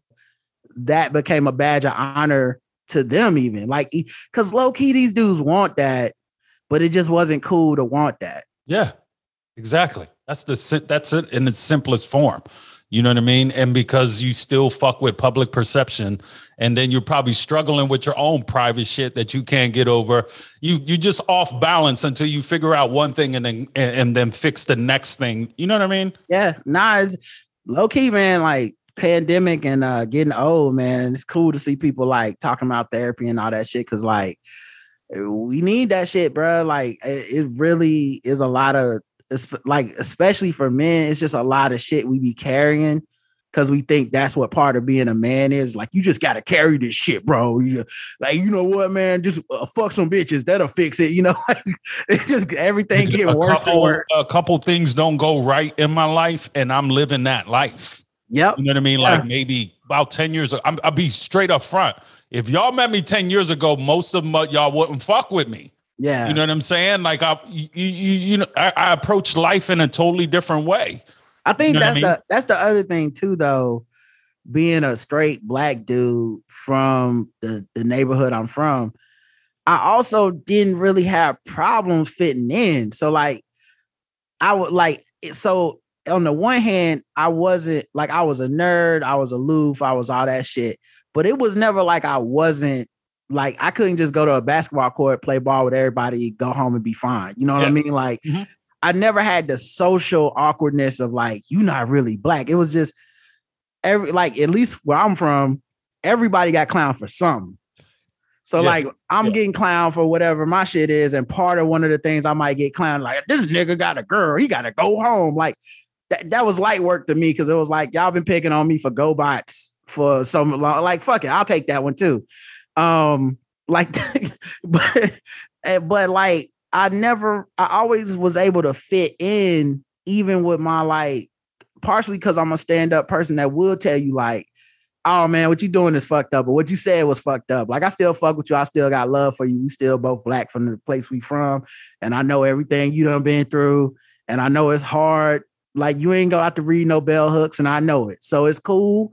But at the same, t- like I love you, but I will never. I feel like love is telling your man, like, hey, hey man, uh, maybe you had too many to drive. You know, like Yes. that's love too. Yes. Or You're either know- you're either that person or if you're not that person, I tell you now, you need that person in your circle. yeah, man, like that was big to me. So like, uh, and low key, I felt like it balanced out because whenever my nerdy ass would be around some shit I shouldn't have been around, I always had it was always one of them dudes that you would consider like a bully or a hard rock that would be like, hey man, go ahead, you don't you don't need to be doing this. You know what I mean? Like, I'm like, hey guys, where y'all smoking weed? They're like, right, get your nerdy ass the fuck away from us. I'm like, all right.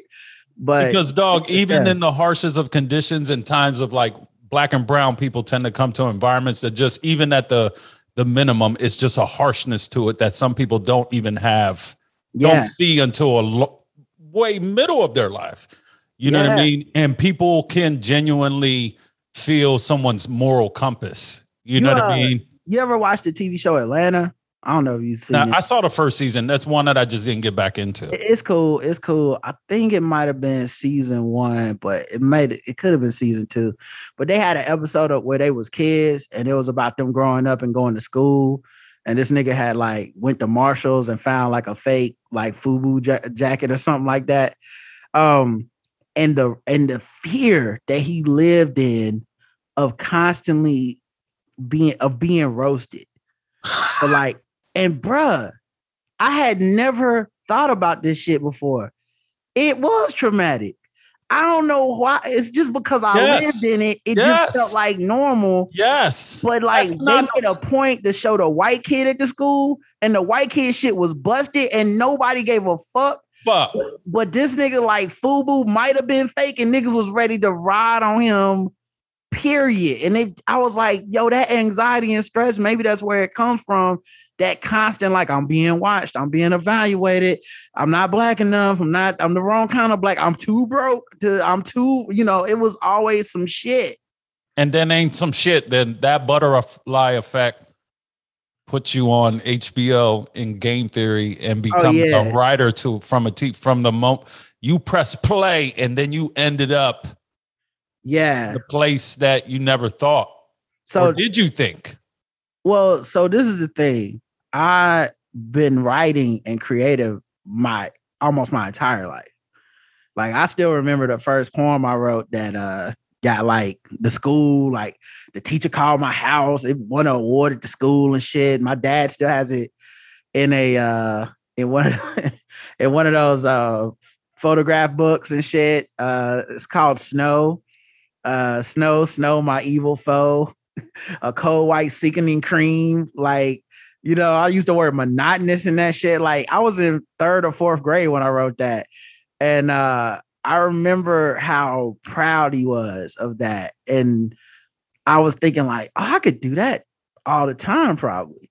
Isn't it know? some shit when you get validation from those who love you immediately Mm-hmm. Yeah. for something you do, what it does for your spirit and up until that point, I have really been like treating school on some like, as long as I get a C or whatever, like I'm here. You know what I'm saying? It's daycare basically. And then I got good grades that semester. And then, and then the next semester, I tried to slide back and I got that progress report and got a whooping. My dad was like, No, you showed us you're not stupid. You're not allowed to be stupid now. And so I knew it was on the line for them fucking grades after that. I was like, okay, so it's a whooping if I fuck these grades up. Uh anxiety's back, but you know what? But but it but it definitely put me on a different path.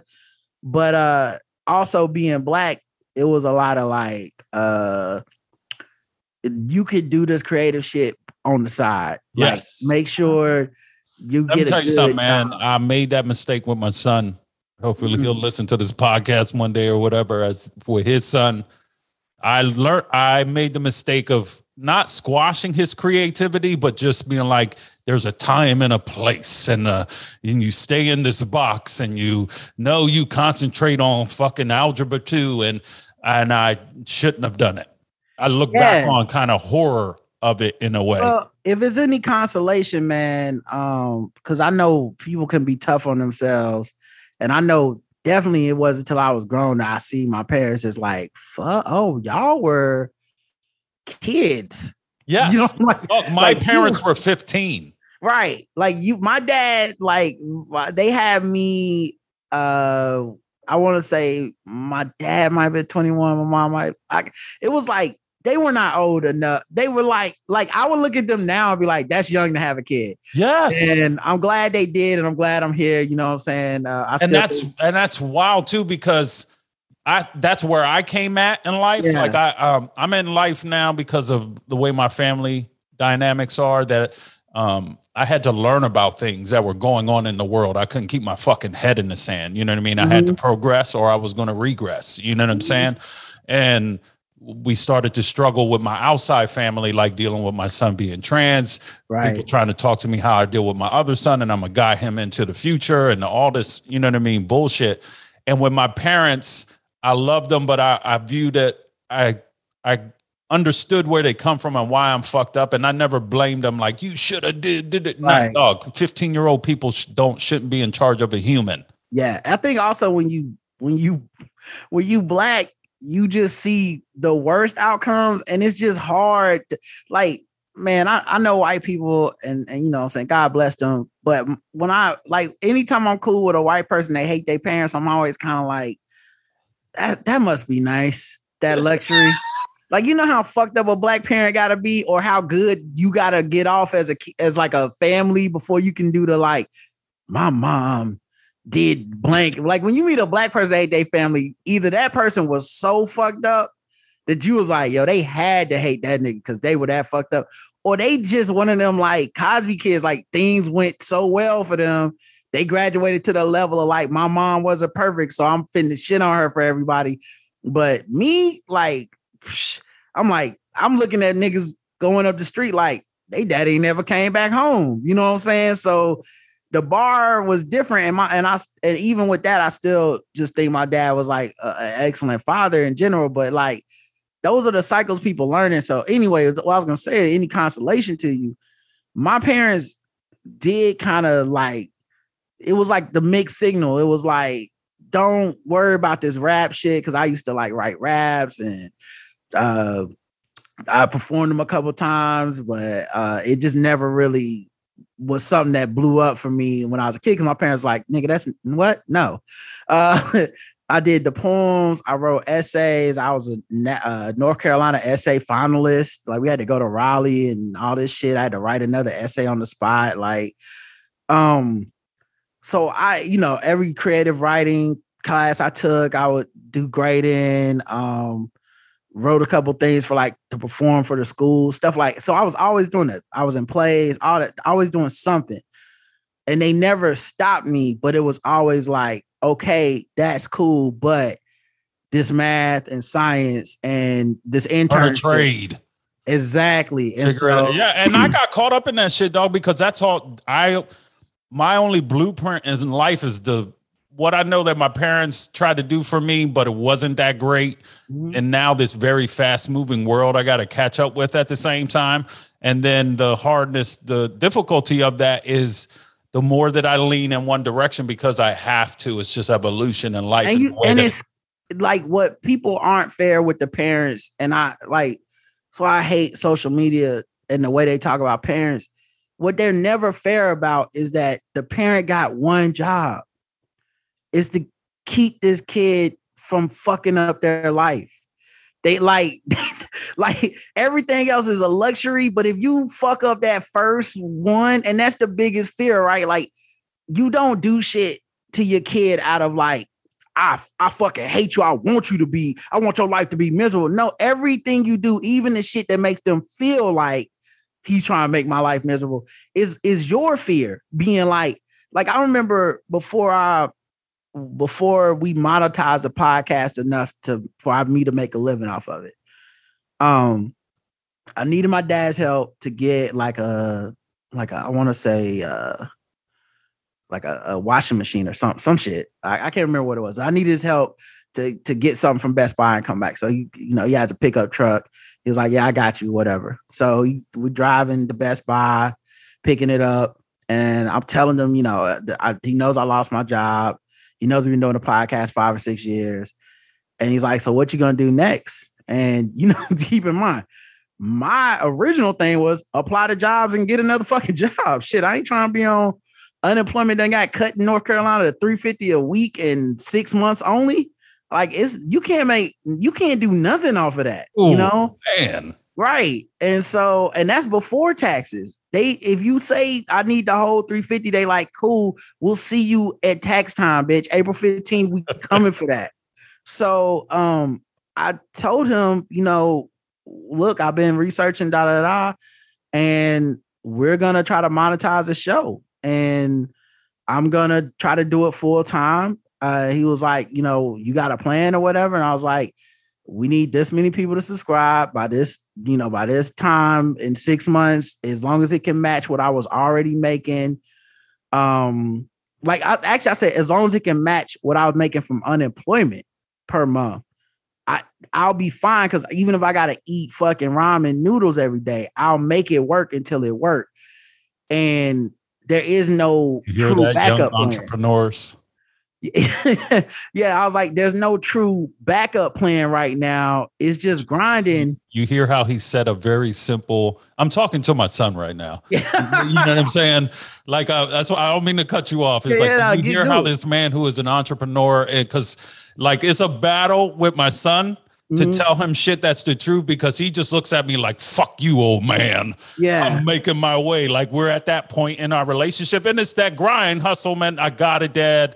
Type shit, and to hear you set a simple goal for yourself that real realistic and was tough. Yeah, and my know what I mean? dad looked. My dad, I could see as I was explaining it, it was a bunch of stuff one he didn't know about, and which is crazy because my dad is so fucking smart. He knows everything just about. He knows something about everything. So I'm in uncharted waters to him, even. And, I that pulls a curtain down on how you view your parents immediately. Yeah. Yeah. And well, also, I could see the fear. And that, that was when I realized, like, oh, he his whole life has been afraid for me. Like, it's never been like things I thought were contentious were all like, I want to give you the safest landing possible in case I'm not here. One day you got to do this shit on your own. And so he was telling me, That Like fear you- is so crazy, man. yeah, yeah, and I like it's, I, and I think if you're a good parent, it's probably overpowering. It's you go like you go a little OD one way. Some days you have to realize you got to dial it back. This nigga got to live his own life, make his own mistakes, and you've equipped them with the tools to where if they make a mistake, it's not. They still got other ways to go because they learned that from you. But he hit me with that like, all right, if uh, you know, like I don't necessarily understand it, but you know, if you it sound like you got a plan. If you got it, you know, good luck. And if you need anything, blah blah blah. And I was like, you know, I don't like like like you gave me everything already. Like this up to me now. And I but I just remember that day and you know got out that car and executed the plan and you know, I, I don't, it's so funny to think about it, but I don't think my parents have ever been more proud than just like when they came to our live show and seen this thing we built in this area that they whole life they was kind of afraid that like don't don't be the nigga at 40 selling mixtapes in Winn-Dixie parking lot, you know what I'm saying? and now that now look at me, you know what I'm saying? What was your rap name? Oh man, God, it was. I had two, right? The first one was the prodigal one, which I thought was so fucking. Nigga, you thought you was the the second coming, like you. Nigga, I was a lyrical miracle nigga. You know, what I'm you know the ones. I'm a lyrical, miracle, spiritual, like out that I was that type of whack nigga. And then the second one was Sweetwater Tavola, which uh street, a street in Charlotte. And Sweetwater was like the first nigga to play in the NBA. I thought I was, oh, I thought I was killing them with that Uh. shit. Hmm. I thought it sounded like some pimp shit. Like, oh, it comes Sweetwater Tavola. It was so, so corny. Did you ever rap, Dom? I, I fucked around. Like, I feel like that- every every- every, I love black man too. over a certain age has tried to rap. yeah, me, I wanted to be a DJ. I Mm. DJ'd for a little bit. That was my shit. You know what I'm saying? I was You ever try to make beats? Uh, I tried a little bit, but my shit, I I could Yeah. curate a play. Like I understood a party, that Mm. atmosphere and vibe and energy and shit. Like I wasn't one of these motherfuckers, niggas like dun, dun, dun, dun, dun, like not that okay. shit, but like I could be like Fat Man Scoop. Like Okay. I knew when to put that on at the right fucking moment. There's a yeah. you gotta have that in. Yeah. Yeah, yeah, yeah, yeah. Definitely. That's a that's that, that's a big skill. But nah, I tried to rap for a bit. It was uh I, I don't honestly it's funny though. I wasn't that bad. I just was never gonna be committed enough to be good as you need to be to, to make it from Charlotte, North Carolina. And you, but you again, you know your, you know your talents. You know when you see your opportunity, like you got it. You know what I mean? Yeah. You took it. I, I felt that way. Only, but it was at 37 when I did comedy, Mm-hmm. and then I was just like, oh, like you got. Yeah. I'm starting to learn now with comedy. I have this little. I had a little adverse uh, like thing with it because I got a little too caught up on if I'm going to be somebody. You know what I'm saying? Like I got to be Mm, honest, I did. There's I've had opportunities, and I you once you see the Matrix, it's kind of hard not to see it. You know what I mean? And, Mm-hmm. and I'm a motherfucker that like to dream, and I'm like, but it did not. It wasn't. You, you see what I'm saying? like it's it's crazy because like I think as one of my coping mechanisms for just having anxiety, I've had to learn to live in the moment and to not have expectations. And I know uh writing for game theory, it was like fucking people up how chill I was with this being my first job. Cause everything to me was like it's out of my hands after I shoot the ball. You know what I mean? Like every the ref could make a call, another nigga could go 10. I can't control nothing. But in this room, when they say make these jokes, I am I'm firing. You know what I'm saying? yeah, Like because dog, the least thing, especially if you are anxious ass motherfucker, and it's something to learn from, the least thing that you should worry about that will cripple you is worrying about the thing you didn't do. You took the Yeah. shot. Yes, you took the shot, dog. Cause, cause, like you said, it the only thing that's worse than not than taking the shot is not taking the shot.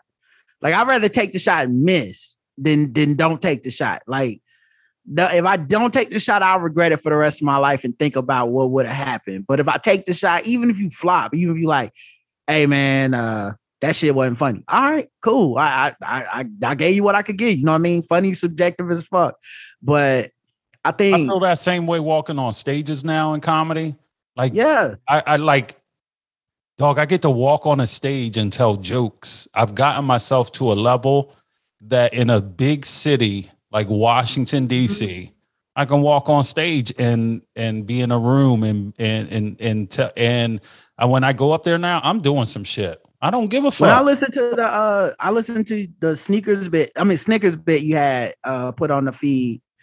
And it was like, yeah, that shit happened that day. yes, It don't even it don't even matter that it didn't it ended up not being true.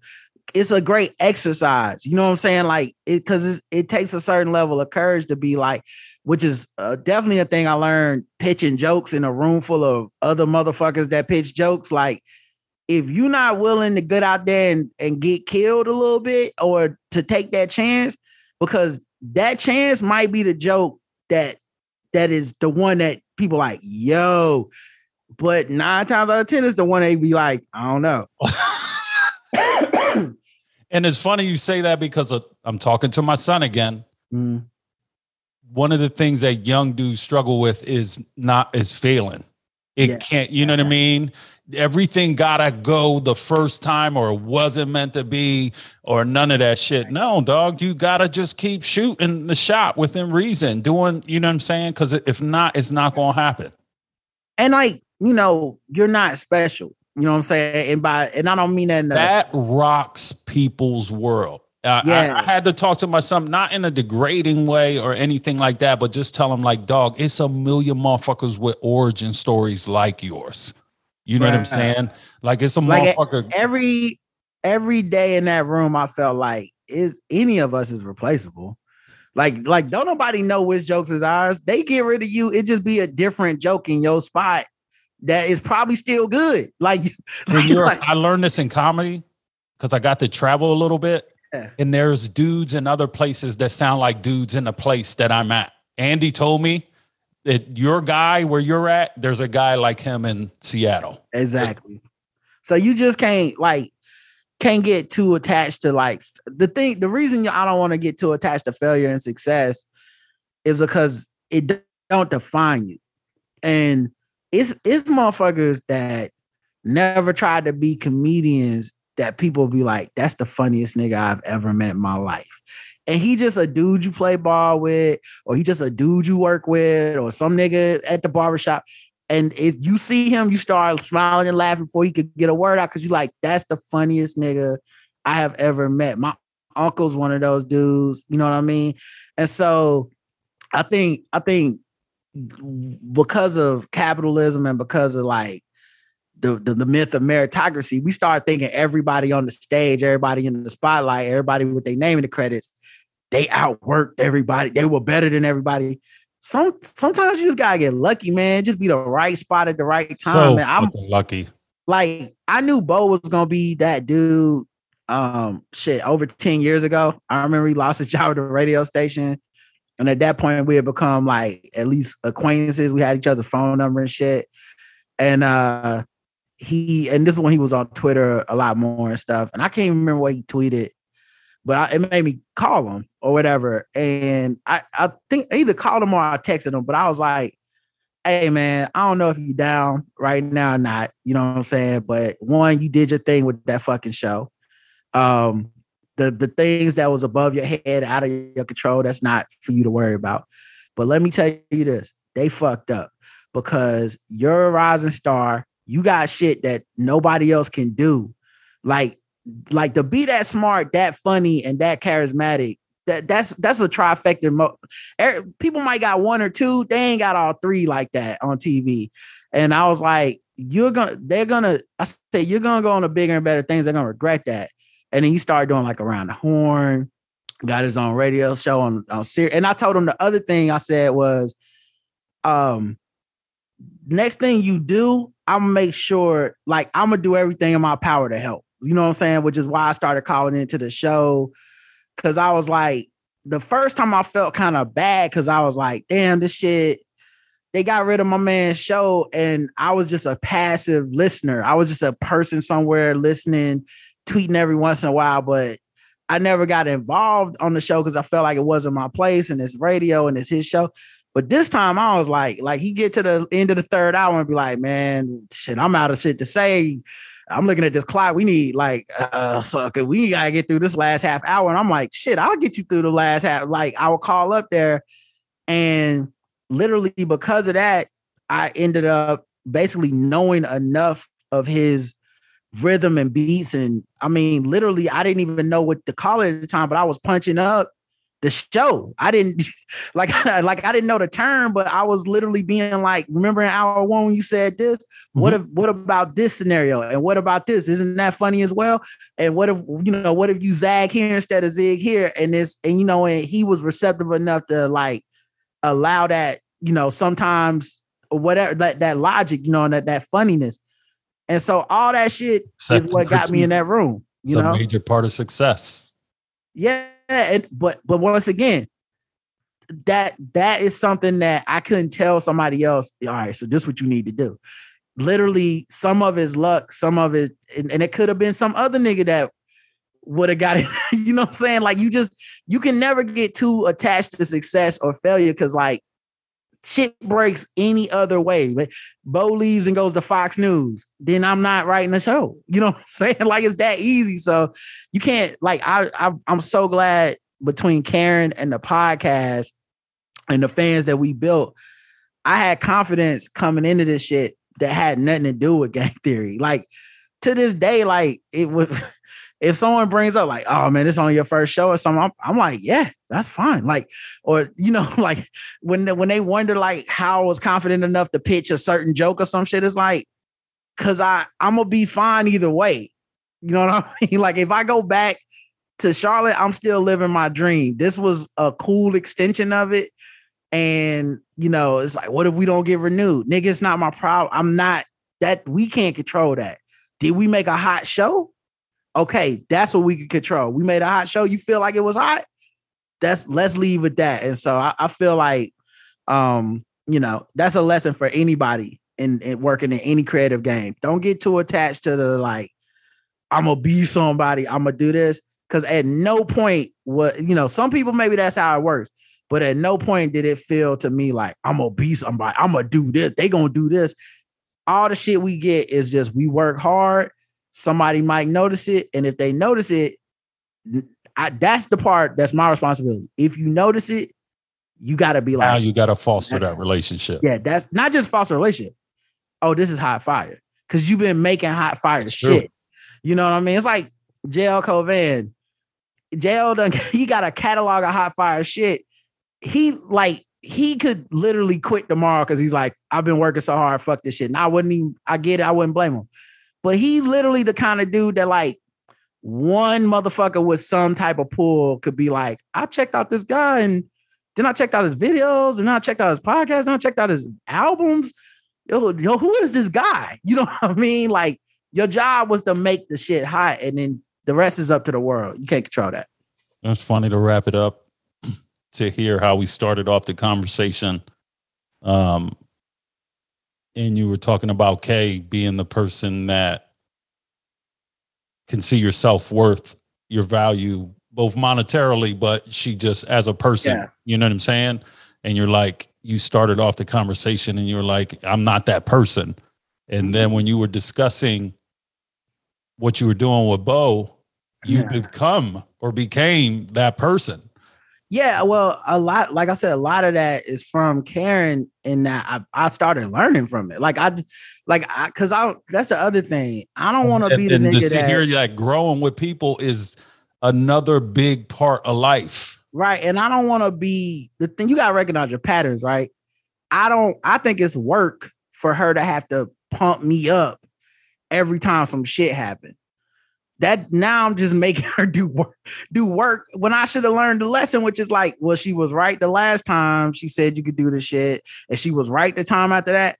Okay, third time's a charm. We don't even gotta go through that. Like with this writing shit, it was never a consideration if I could do it. Like I haven't once thought about if I could do it. Even when they first asked me if I wanted to submit, I was like, honestly, my first thought was, fuck, what am I gonna do when I get this? You know what I mean? Because I was like, because I was like, if I'm submitting, I'm submitting with the idea of I can do it, not the idea of I can't. And so yeah, because uh, the fallback is always y'all, dog. I almost had a chance to write right national you know what i'm saying so yeah. that, ain't a, that still ain't a bad fall it ain't right and i'm falling back into what i already love doing this is my dream this like i like uh, it sounds funny to say but like if but it, it was, also is a little bit of self-sabotage because your anxiety is going to kill you from from the real of just saying nah i wasn't you got judged yes you, yeah. you weren't good well, enough well so if i would have but see what's crazy is and I and I I mean this is not even a joke. If I would have got rejected, I would have been fine. Like not even hurt by it. Like literally fine because that's how detached. When I say living in now, like when people hear me now, I sound more at peace. It's because I am. Because I just learned, like, bro, you just gotta control what you can control. I I, I could I could have wrote some hot nigga. Hundreds of people submitted for this job other people probably wrote some hot shit that I would read and be like, that's better than mine. And they didn't get it, you know, for whatever reason, because the person reading was the person that was like, actually, I like this shit better, you know? And so um the thing for me was I never thought I couldn't do it. I thought I might not know how to do it, but I can learn if they teach me. Um, but I I I I was more like, what do I do when I get it? And then like if if I would have been in the place I was a few years ago, I might have said no. You know what I'm saying? Shit, Bo told me like I was already telling them we might have to work on some type of remote hybrid for you because you probably wasn't gonna want to come to New York. And I told them straight up, bro, I would not have done this for anybody but you. Like I this is not a I'm not trying to be arrogant, but I believe in myself that much where I'm like, I could have wrote for other people too. It, it was surprising all the other writers. Yo, this your first show, and you know they stop out. Yo, you're really fucking good, man. You know that. Like if people telling you you're good, and I don't want to sound arrogant on some Kanye shit, but I was like, oh, I know I'm good. I just didn't want to do this because for, a major part of creativity and and people and that are creative, the anxiety of applying for things and applying yeah. yourself rejection and rejection is such a fucking huge thing and it cripples a lot of people it, and, I, and that's why i say the myth of meritocracy right? Because it make you believe you're not good enough. And while that might be true in a lot of cases right? I'm not like we've all met that whack motherfucker that's like all right bro it's not gonna happen. Like these raps are actually whack and you should stop you know what i'm saying?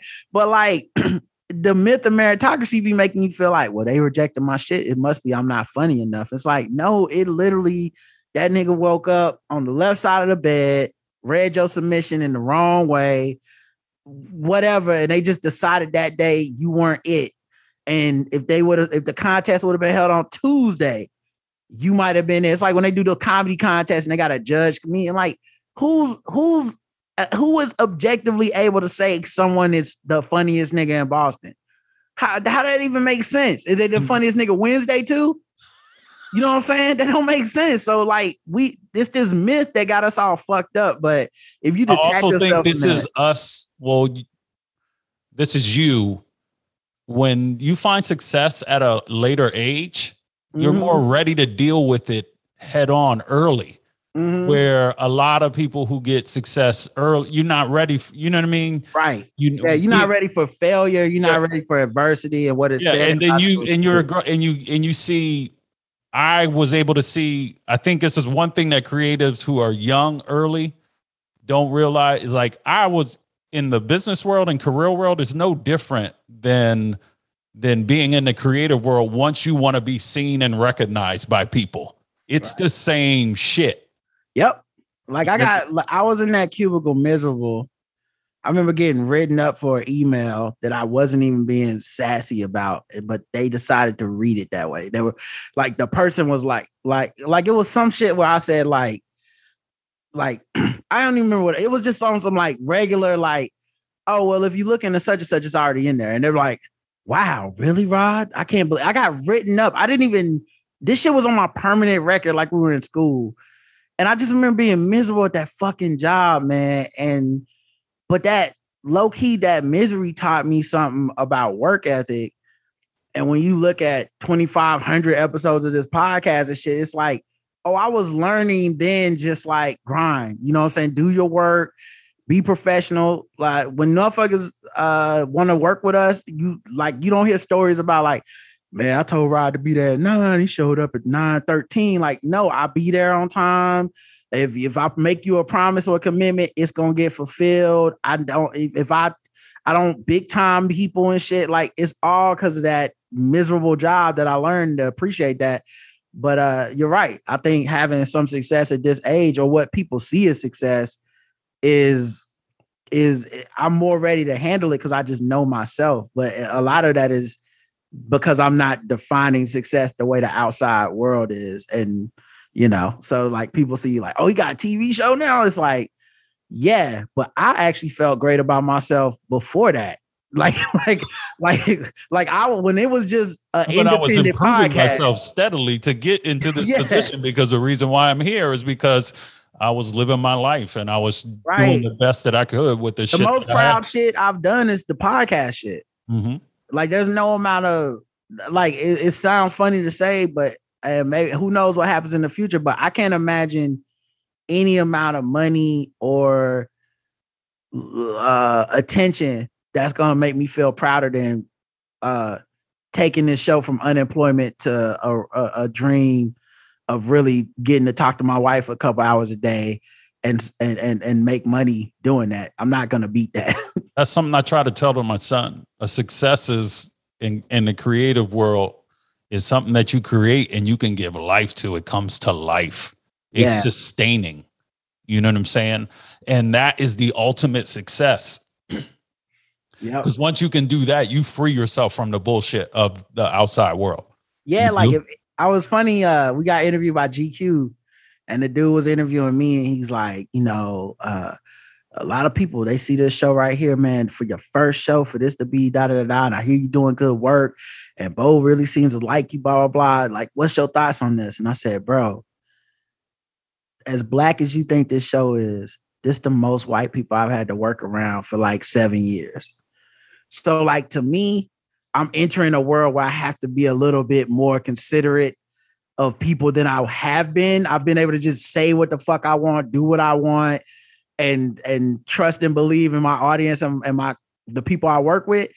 Just a little different from me. Like, you know, I'm still filling the room out sometimes. You know I'm saying? I'm like, I remember there was a thing we were talking about Coach K. And they was like, well, what about in 1991 they did this, and in this year they did that, and you know we just not gonna mention that they did win a championship at this time. And I said, yeah, but what if we just say fuck them? You know, let's just take the simplest, most direct approach. Yeah, why are we giving him props? Isn't our goal to shit on this man? Uh, do we need to be like, in all fairness, fuck all fairness? We he ain't been fair to us. Why we gotta be fair to him? And like, and I said that in that room, and I was like, it was a little bit of like, uh, first everybody was like, hmm, like, like a little like, I don't let me think about this.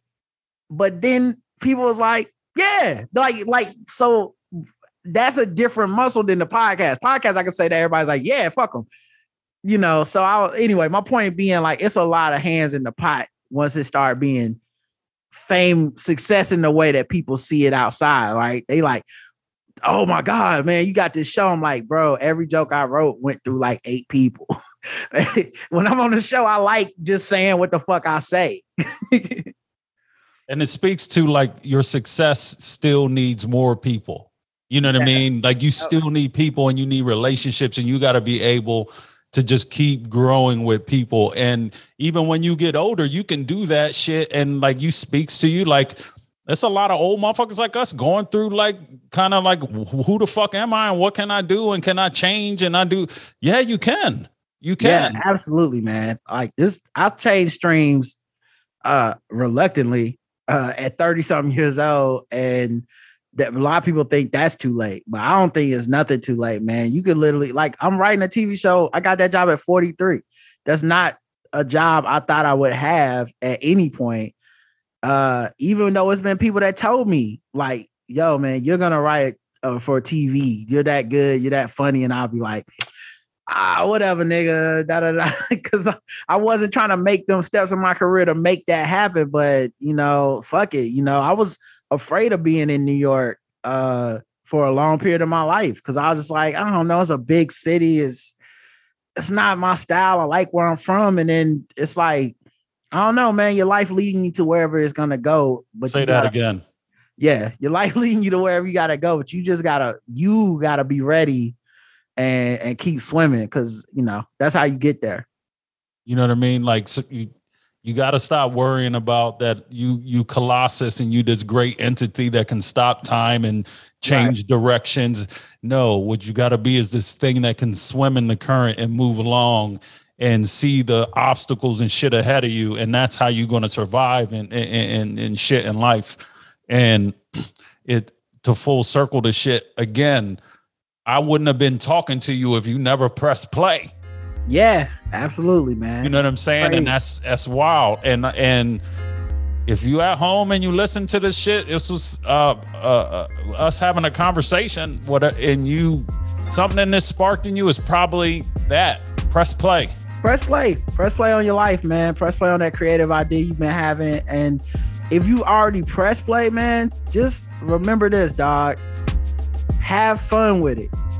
Cause that's the one thing you can't fucking like.